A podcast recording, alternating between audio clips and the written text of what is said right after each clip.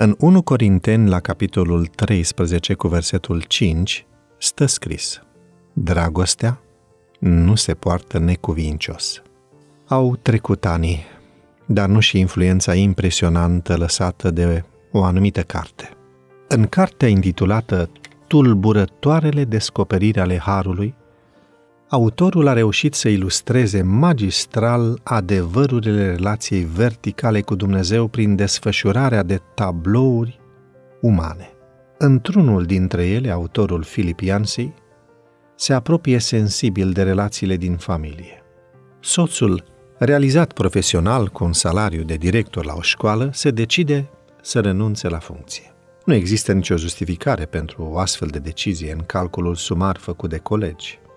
Fără argumente, într-o notă demnă și cu un caracter vertical, directorul își ia lucrurile și se duce acasă.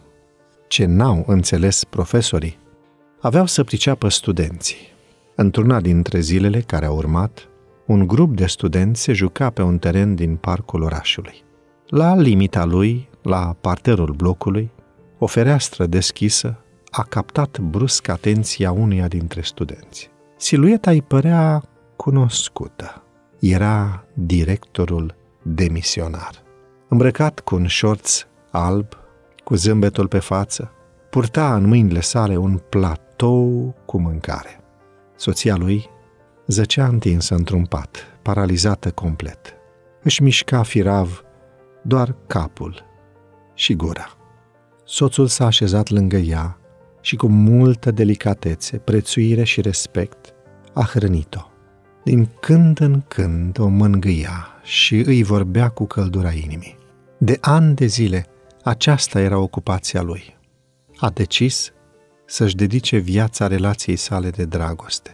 Și nu a făcut-o sub presiunea rațiunii sau a emoției de moment, ci sub puterea respectului respectul față de Dumnezeu l-a condus pe traseul unei iubiri nealterate.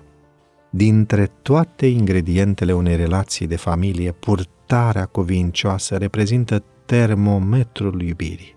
Capacitatea de a fi amabil, de a le dărui partenerului și copiilor de lângă tine nu doar timpul sau logica faptelor, ci prezența ta, persoana ta, reprezintă vârful unei relații creștine ducem cu noi nu doar cuvinte, ci și respectul fără cuvinte. Această atitudine deschide binecuvântarea divină și pregătește individul să parcurgă provocările vieții fără sincope, într-o familie împlinită.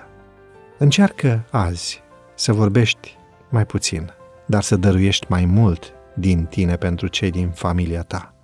Activează-ți dragostea printr-o purtare cuvincioasă.